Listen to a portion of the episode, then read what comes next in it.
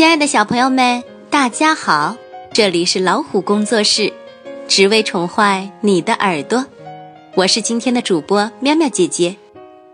今天我要分享的是由二十一世纪出版社出版的《小纽扣积木》系列故事，它一共有七本，作者是德国的儿童文学大师米切尔恩德。好啦，今天我们来读哪一本呢？小纽扣的大决定。小纽扣积木一天天的长大了。瓦斯太太每个月都要量一量吉姆的身高。他说：“吉姆，请把鞋脱了，到我这儿来。”吉姆就把背靠在厨房的门柱上。瓦斯太太在他头上放一本书，再用铅笔在门柱上划一道痕。每一次划痕都要比先前的高出一点点。现在，吉姆已经是卢莫尔国的一名半大国民了。吉姆早过了上幼儿园的年纪，很快他就该上小学了。可是卢穆尔国太小太小，和德国、非洲或者中国根本没法比。他既没有幼儿园，也没有学校。吉姆觉得这样挺好，他喜欢跟瓦斯太太聊天和玩耍。每当遇见埃米尔先生，也乐意听他讲故事。但他最喜欢的事情，还是和最好的朋友卢卡斯开着亲爱的火车头胖艾玛环岛旅行。这一天，卢卡斯被叫到国王十一点三克阿尔方斯的面前。早上好啊，卢卡斯！国王边说边指给他一把椅子坐，自己坐到了黄金电话旁边的宝座上。卢卡斯摘掉帽子，坐了下来。呃，国王开了口，一边从头上摘下王冠，开始擦拭。呃，唉可他说不下去。卢卡斯想，国王是不是干了什么臭事儿？这样嘛，他肯定不好告诉卢卡斯。呃。国王又重复了一次，看样子很忧虑。我不知道应该怎么跟你说。我们必须解雇老艾玛。说这话的时候，国王都不敢正视卢卡斯。解雇艾玛？卢卡斯太惊讶了，怀疑自己是不是听错了。国王点点头说：“你也知道啊，卢莫尔国是一座很小很小的岛，也就刚好够一个国王、一台火车、一名火车司机，外加两个臣民生活。再多一个臣民就会……可是积木只能算半个。”卢卡斯说，他的脸都吓白了，但他每天都要长个儿。很快就会变成一个大人，也会想要自己的房子，可我们压根没有多余的地方啊！如果艾玛不走，就必须有一个臣民走。啊，我真是抱歉，可是毫无办法。真要命！卢卡斯急得直挠头。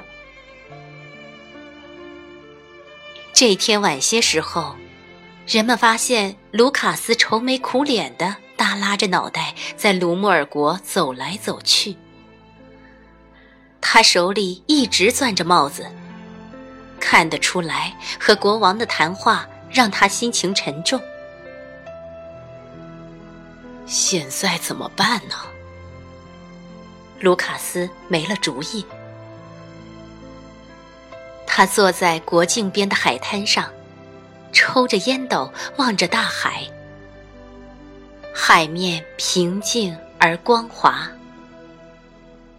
微风拂过他的头发，落日倒映在海面上，铺出一条金光闪闪的大道，从远远的地平线一直延伸到他的脚下。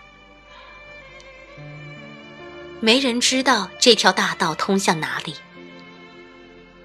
卢卡斯呆呆地望着落日缓缓西沉，那条阳光铺成的道路越变越窄。他忧郁的点点头说：“如果艾玛真的得离开，那我也绝不留下。”天凉快一点了。卢卡斯回到小车站，艾玛停在那儿等他。他敲了敲艾玛胖胖的身躯，给他额外加了一次油。他特别喜欢这样。艾玛，卢卡斯柔声说，还拍了拍他的烟囱。我亲爱的老艾玛呀，我不能离开你。咱俩要永远在一起。艾玛虽然不明白卢卡斯说些什么，但也察觉到有什么不对劲儿。她非常爱卢卡斯，一看见他难过，也忍不住放声大哭。卢卡斯把国王的话原原本本告诉了他，轻声安慰可怜的艾玛。这是怎么了？一个清亮的嗓音问：“原来是小纽扣吉姆。他在拉煤车上睡着了，刚被艾玛的哭声吵醒。”卢卡斯把这位小朋友揽进怀里，告诉他国王的决定：“我不能丢下亲爱的老艾玛，我会离开这座岛。如果必须离开。”那最好别拖泥带水，我今晚就和艾玛动身。那我也一起走。小纽扣积木边说边坚定地注视着这位大朋友的眼睛。哦，亲爱的积木，这可不行。卢卡斯说：“叫我怎么跟瓦斯太太交代呢？”我会给他写一封信，把一切解释清楚。可你还不会写字呀，吉姆。那我就给他画一幅画，让他知道我在哪儿，不用为我担心。吉姆说：“不行，不行。”卢卡斯说：“就算长大了不少，你还是个小孩，我可不能带你走。你路上肯定需要我。”吉姆轻声反驳：“对。”那是一定，卢卡斯说。不过艾玛离开就是为了在卢莫尔国给你腾块地儿。可是我是你的朋友呀，卢卡斯。这个理由让卢卡斯再也不能说什么了。他们约定半夜时在沙滩上见。吉姆回到家里，开始画信。瓦斯太太坐在屋前的长凳上，正在为他织毛衣。吉姆突然感到心里难过。他再也看不见毛衣织好是什么样子了。他为瓦斯太太画了一封很美的信，表示他离开这儿非常非常难过。他还画了许多彩色的心，好让瓦斯太太知道他有多么爱她。信的最后还表示，他一点儿也不用为他担心，他在路上并非孤零零一个人。晚饭后，积木把信放到了桌上，还在桌边摆上了鲜花和他最喜欢的贝壳。他不想让瓦斯太太太伤心。快要离开了，吉姆还是非常难受。他擦了擦眼泪，想到了好朋友卢卡斯，无论如何，他绝不会让卢卡斯和艾玛独自离去。快到半夜了，吉姆必须走了。他爬出窗户，朝海边跑去。远远就看见了卢卡斯和艾玛，吉姆朝他们挥了挥手。“嗨，怎么样？”卢卡斯问，“你真的想好了吗？”“吉姆回答，“我已经准备好了。可是咱们怎么过海呢？”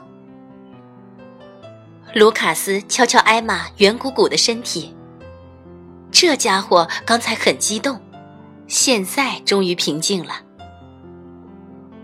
我已经把艾玛密封好了，可以当船用，绝对不会有海水渗进来。艾玛非常得意，一头扎进了水里。他们和火车头都不想再浪费时间了。上船吧，卢卡斯说。他帮吉姆爬上了机车。就这样，两位好朋友开始闯荡世界。对于即将经历的一切，他们都好奇的要命。